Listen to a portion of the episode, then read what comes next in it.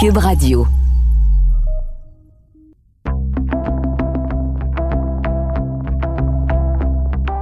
Bonjour, je m'appelle José Michaud. De mon studio maison, vous écoutez Et après. Un balado où je m'entretiens avec des personnalités publiques, des gens accomplis dans leurs domaines respectifs, à qui j'ai demandé de me partager leur vision du monde d'après, après qu'un virus, auréolé d'une couronne, est venu gouverner en roi et maître nos vies et en changer les contours. Tout ça a commencé par un confinement qui nous a obligés en quelque sorte à s'arrêter et voir le monde autrement. Madame Marois a occupé la plus haute fonction du Québec et elle a fait éclater le plafond de verre, la première femme de l'histoire à l'avoir fait. Elle a passé des décennies à gérer de grands ministères aux côtés d'hommes qui ont marqué l'histoire. René Lévesque, Jacques Parizeau, Lucien Bouchard, entre autres. Son mandat comme chef d'État a commencé par un attentat et s'est terminé au bout de 18 mois par une défaite crève-cœur. Femme active et encore très pertinente dans son regard qu'elle porte sur le monde et dans sa prise de parole, j'avais envie de l'entendre avant qu'elle s'apprête à se raconter dans un livre qui va paraître éventuellement. Madame Marois, merci beaucoup d'avoir accepté l'invitation. Ça me fait plaisir, José Lito, d'être avec vous aujourd'hui. Inévitable de penser à vous parce que vous avez tellement occupé de ministères, les plus importants, les plus en cause d'ailleurs dans, dans cet événement de la COVID. Euh, J'ai pensé beaucoup à vous en me disant, qu'elle aurait-elle fait dans un cas similaire? Vous avez pensé à ça, Madame Marois? Oui, oui, j'y ai pensé très sincèrement. Parce que comme j'ai déjà occupé la fonction de première ministre, comme euh, celle qu'occupe évidemment François Legault actuellement, je me suis mise un peu dans sa peau. Et je me suis, euh, j'ai trouvé qu'il avait fait ça de façon assez euh, remarquable. Bien oui, il y a eu des ratés, il y a eu des moments d'hésitation, il y a eu un moment où on pouvait questionner certaines décisions, certains choix mais sur l'ensemble de l'opération et de ce qui s'est passé, euh, je dois dire quand même qu'il a euh, gardé le cap, euh, qu'il a rassuré les Québécois. Oui, je me suis mise à sa place à un moment donné, puis je me suis dit, un peu comme il l'a dit lui-même il y a quelque temps, c'est vraiment la solitude du pouvoir. On peut être très bien entouré. On peut avoir des gens de très grande qualité, des scientifiques, des gens qui ont des connaissances, des expériences, des compétences. Mais à un moment donné, avec toutes les hypothèses qui nous sont présentées, toutes les avenues qui nous sont offertes, nous devons prendre des décisions. On doit trancher. Mais on est seul devant ça. Et il faut assumer cette responsabilité-là. C'est ce qui est très lourd dans la tâche que, nous confie, dans la responsabilité que nous confient les Québécois et les Québécoises. Et dans le fond, c'est le défi d'une vie. Et dans un sens, évidemment, je n'aurais pas euh, souhaité être à sa place nécessairement, mais en même temps, je me dis quelque part, ça aurait été pour moi, comme pour lui sans doute, le défi d'une vie.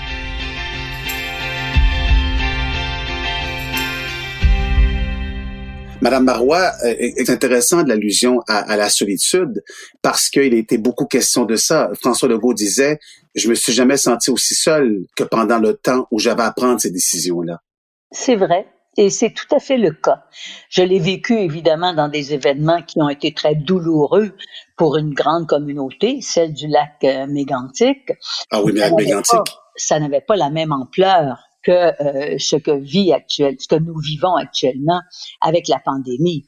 Mais euh, quelque part, quand arrive le temps de prendre des décisions, c'est nous qui assumons la responsabilité. Il n'y a personne qui va au front pour nous. C'est nous qui allons au front. Est-ce qu'il y a un moment donné où on doit écouter que notre instinct, notre savoir, nos connaissances et de dire qu'advienne que pourra, faut que j'avance? C'est, je suis tout à fait d'accord avec euh, le questionnement que vous soulevez, la conclusion que vous en tirez presque. Mais pour être capable de faire ça, ça prend de l'expérience. L'expérience mmh. qui ne s'achète pas, l'expérience que l'on acquiert avec le temps c'est vrai instinct et, et, connaissance et conseil et, euh, et, et approfondissement d'une question, c'est une chose. Mais quelque part, il faut avoir vécu différents événements, s'être trouvé dans des situations difficiles et allier là à l'instinct.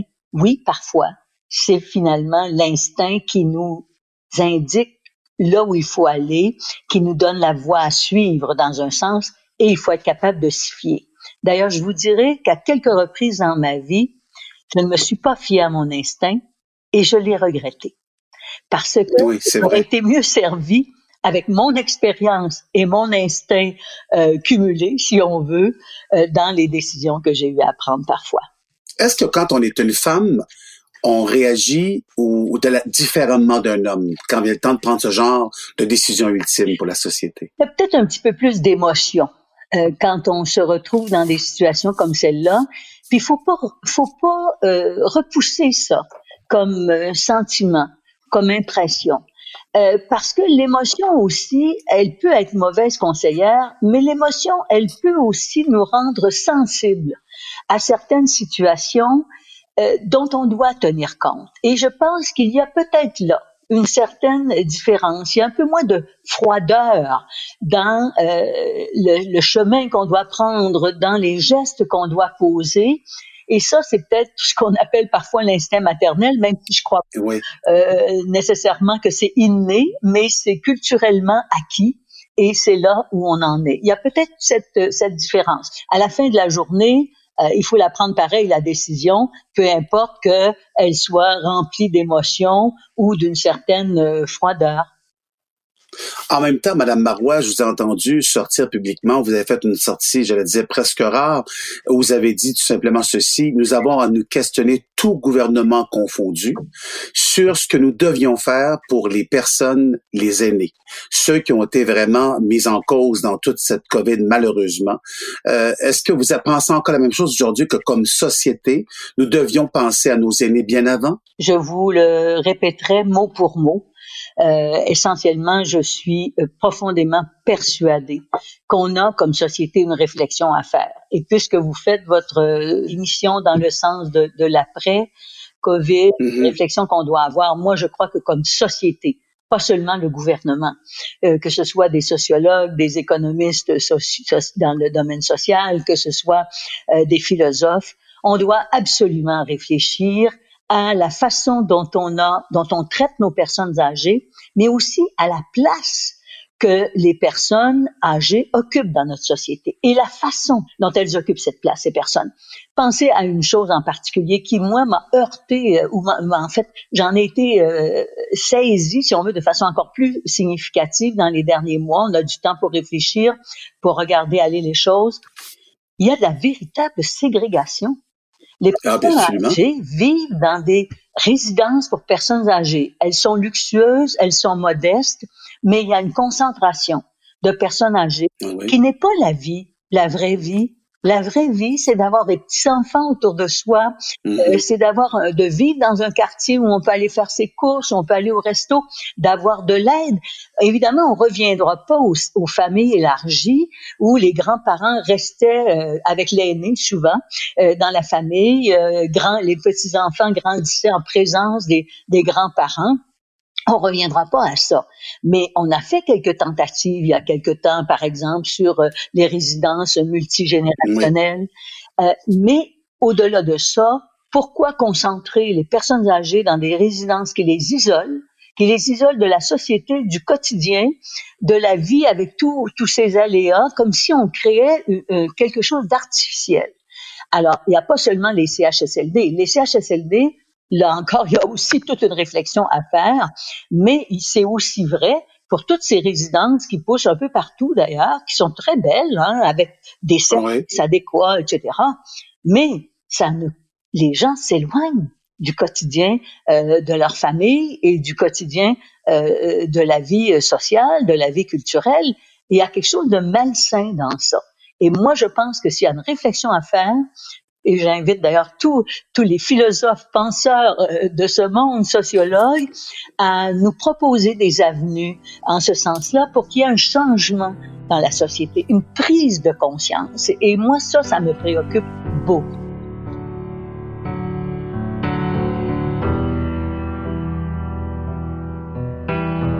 Madame Marois, vous, vous êtes en forme et vous le dites, j'ai presque 70 ans ou 70 ans, j'ai la chance d'être en forme et tout ça. Est-ce que vous étiez, vous vous sentiez à risque pendant un certain temps quand on n'arrêtait pas de, de dire à tout le monde que la vieillesse commençait à 60 ans et qu'il fallait faire attention aux personnes âgées qui dépassaient 60 ans? 60 ans, c'est jeune, comme 70 ans, c'est très jeune. Est-ce qu'à un moment, vous vous êtes dit, mon Dieu, je suis une personne âgée? Oui. oui, alors que je me sens pas âgée. Souvent, je dis à mes amis, à mes enfants, à mes petits-enfants, euh, j'ai l'impression d'avoir 20 ans dans ma tête, dans mon cœur. Et honnêtement, j'ai plus de 70 ans, à peine, mais quand même. Et il y chose m'a heurté. Parce que j'avais l'impression d'avoir un, qu'on amplifiait une crainte qu'on a peut-être naturellement, qu'on ait 20 ans ou 50 ans, mais là, elle était amplifiée par le fait qu'on voyait bien par les données que c'était les personnes plus âgées qui étaient, quand elles étaient affectées, euh, qui avaient un risque plus grand de, de perdre la vie. Alors, j'ai eu une certaine inquiétude pendant un temps court. Mais comme je suis une femme qui essaie de réfléchir, d'analyser, de, de, regarder de façon critique ce qui se passe autour de nous, bon, je me suis dit, oui, ce sont les gens qui souvent ont des, ce qu'on appelle des conditions de santé associées, c'est-à-dire qui ont des, des problèmes cognitifs qui ont des problèmes de, de, cancer, qui ont des problèmes de euh, pulmonaires, des euh, les fameuses euh, MPOC, comme on dit, les maladies pulmonaires obstructives euh, chroniques.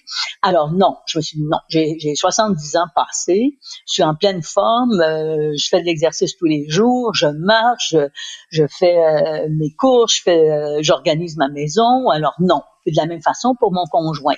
Mais ça a pris quand même, il y a eu quand même un moment d'inquiétude un peu plus grand.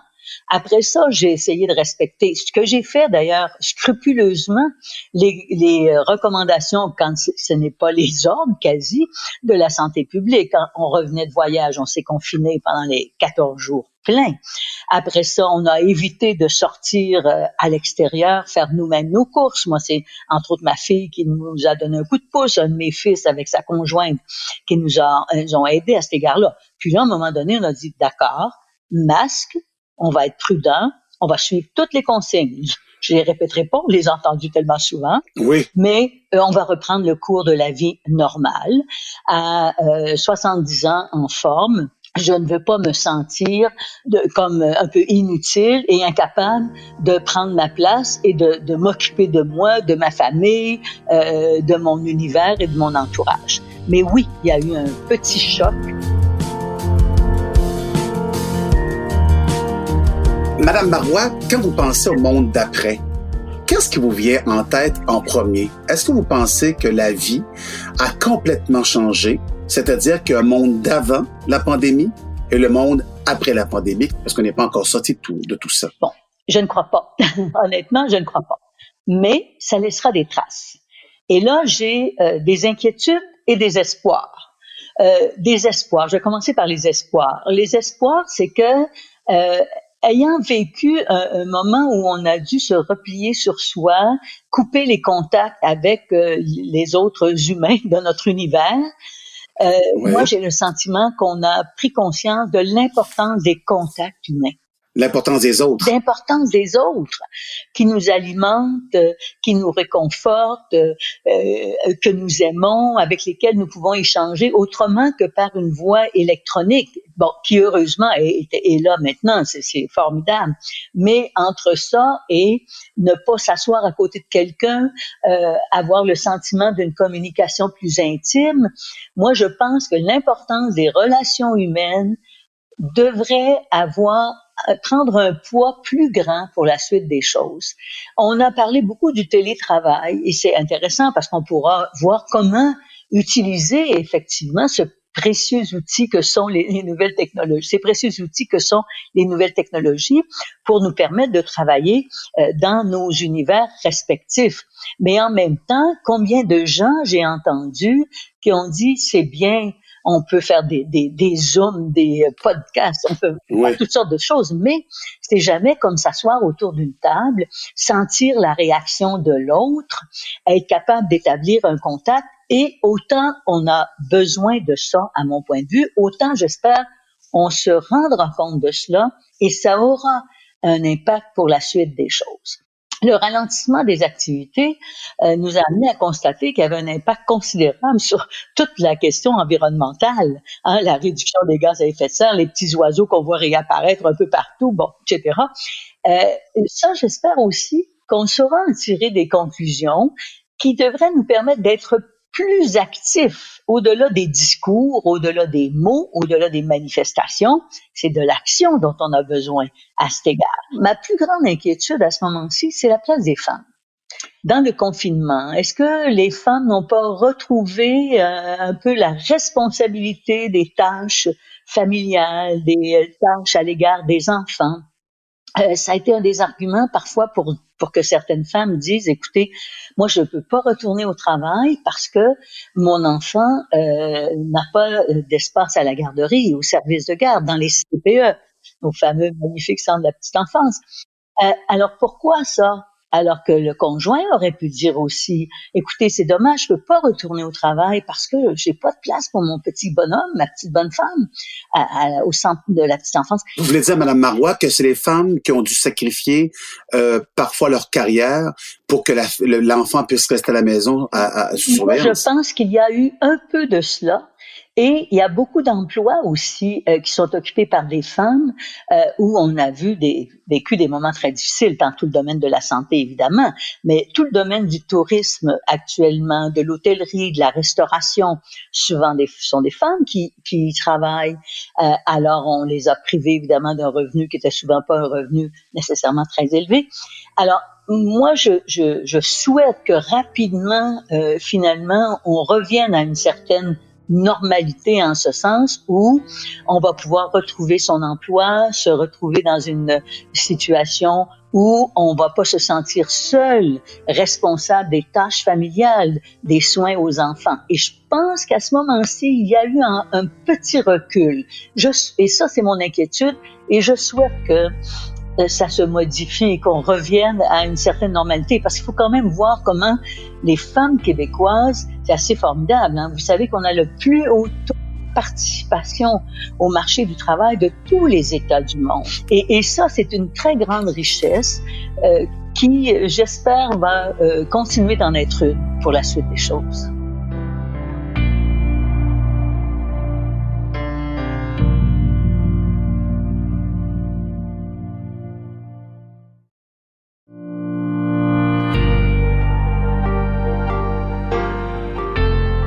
Moi, j'avais une pensée pendant tout ce temps-là, euh, Madame Monroy, parce que j'ai déjà vécu ma famille, mais j'ai pensé à ces femmes qui se retrouvaient devant leur agresseur euh, pendant 24 heures sur 24 avec un homme qui revenait à la maison qui avait perdu son emploi. Ah. moi, j'ai pensé souvent à ça. Je vous dis, il y a deux, groupes de personnes en particulier. Bon, on pensait toujours à nos aînés d'abord, mais il y a les enfants et les femmes euh, en contexte de violence euh, conjugale, de violence familiale.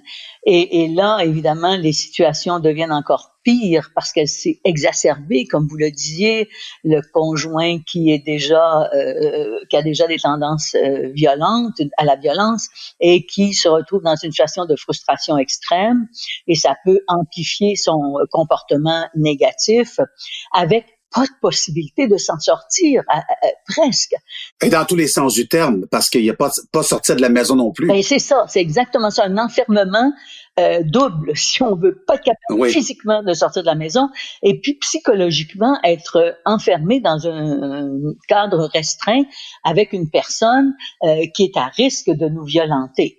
Et évidemment, les enfants. Les femmes sont vulnérables, mais les enfants le sont encore plus. Et euh, j'ai beaucoup aimé l'appel des psychiatres, des, des euh, psychologues, mm. des gens qui sont sortis pour demander qu'on euh, qu'on mette fin au confinement, dans certains cas des enfants, qu'on leur donne la possibilité de retourner dans les services de garde, la possibilité de retourner à l'école, avoir accès à, à, des personnes qui pourront les écouter. Bon, mais encore là, un enfant, c'est profondément vulnérable. Ça n'a pas les moyens de se défendre à cet égard-là. Vu les plaintes diminuer dans les directions de protection de la jeunesse. moi, je crois que c'est pas parce que les situations se sont améliorées chez les enfants, mais c'est parce qu'on n'avait plus la possibilité soit de dénoncer ou ah, ben d'aller euh, d'aller demander euh, de l'aide, d'aller de crier au secours. Alors ces deux ces deux réalités là, moi m'ont préoccupé, continuent de me préoccuper d'ailleurs, mais j'étais consciente que ça s'amplifiait pendant cette pandémie et ce confinement.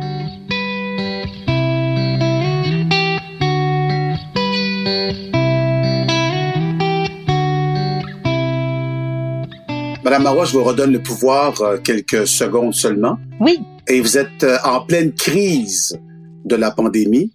Quel est le premier geste que vous posez? J'irai voir euh, les personnes qui sont au service de nos concitoyens et nos concitoyennes et de ceux qui sont les plus touchés. J'irai voir euh, les proposés aux bénéficiaires, euh, les infirmières, les auxiliaires, euh, les personnes qui sont dans nos centres d'hébergement et j'irai aussi rencontrer nos enseignants pour être capable de voir leur de voir leur désarroi, de m'en imprégner. ça n'a pas besoin d'être très long, mais pour être capable ensuite de prendre des décisions en pensant que c'est pour eux et pour elles et pour les personnes dont elles prennent soin, pour les enfants auxquels elles enseignent, que j'ai à assumer ma responsabilité et j'ai à prendre des décisions dans leur meilleur intérêt.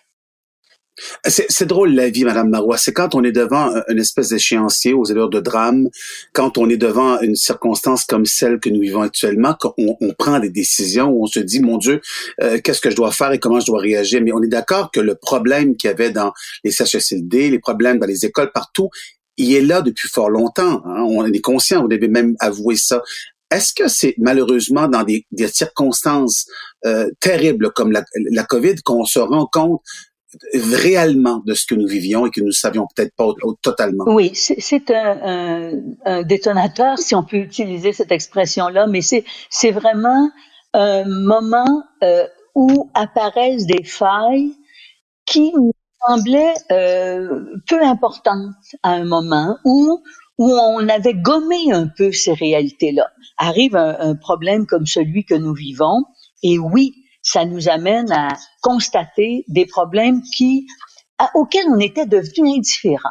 Pas par mauvaise foi, mais il y a tellement de choses dont on doit s'occuper en, politique, dans la vie, etc. Ça a fonctionné relativement bien.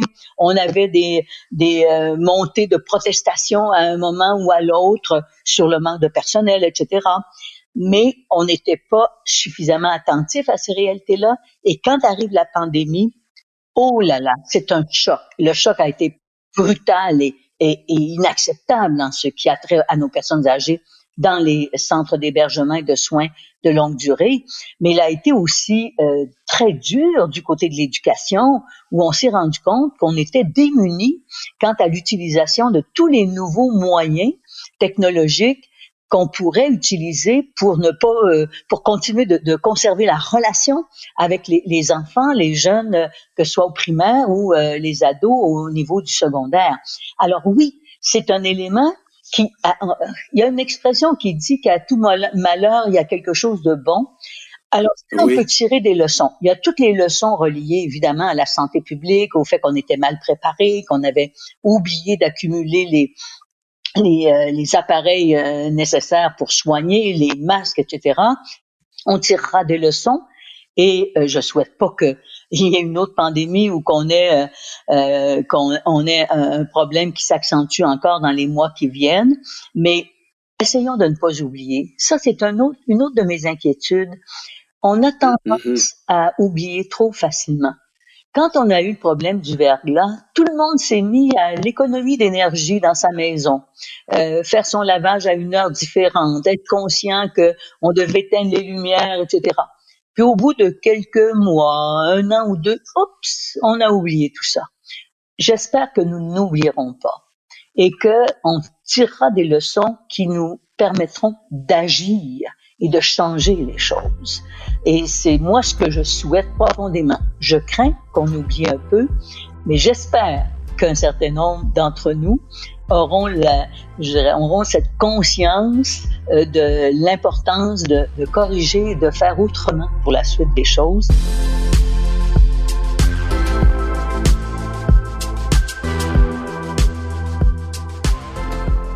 Et en plus, je regardais tout à l'heure euh, ce qu'on prédisait comme euh, chiffre astronomique pour le budget que vous avez tant voulu, vous aussi, avoir, atteindre l'équilibre budgétaire.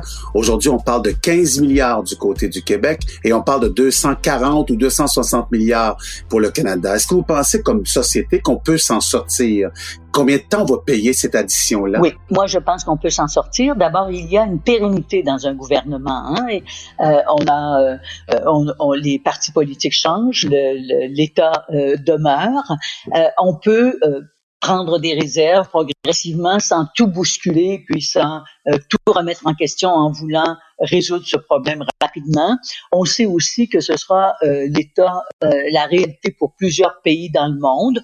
On peut donc décider de, de si on veut, de cumuler, d'ajouter cette dette sans nécessairement vouloir immédiatement, euh, sinon la rembourser. On ne fait pas ça dans les gouvernements souvent, mais en, en prévoir l'atténuation quant à ce qu'elle représente au plan euh, collectif. Mais moi, non, je suis euh, pas optimiste, mais je suis positive pour la suite des choses, en autant que comme gouvernant, on soit capable, que nos gouvernements soient capables de dire, voilà, c'est une bulle qu'on a créée et pour laquelle on n'avait pas le choix.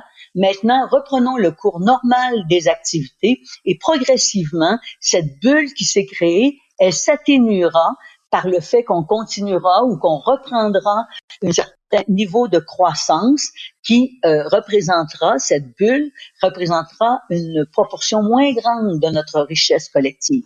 Alors, quand on fera des comparaisons euh, de la dette par rapport au PIB, qui est notre richesse collective, on se comparera encore avantageusement, compte tenu de là où on était il y a quelques mois à peine, on se comparera avantageusement à d'autres États du monde. Alors, prenons ça d'une façon, euh, je dirais, euh, une façon responsable, mais en même temps, n'essayons pas de brusquer les choses pour causer des problèmes encore plus grands. Madame Marois, vous disiez tantôt, on a des leçons à tirer. On a bien compris qu'on doit se regarder, observer le monde autour, voir comment on va redisposer les choses, comment on va disposer aussi des choses. Mais qu'est-ce qui va rester la principale séquelle pour vous de cette pandémie? C'est les, euh, les gens qui euh, auront été euh, oubliés quelque part. Et, et ce que je retiendrai bien sûr, c'est la nécessité de pouvoir regarder l'avenir en se préoccupant de développer des nouveaux modèles, des nouvelles façons de vivre qui vont humaniser euh, nos sociétés et qui ne vont pas marginaliser euh, les personnes euh, âgées parce qu'elles sont âgées. Merci beaucoup, Madame Marois, d'avoir pris votre temps. Ça m'a fait plaisir et euh, au plaisir de se reparler. Absolument. Bonne journée, surtout bon été à vous. Merci.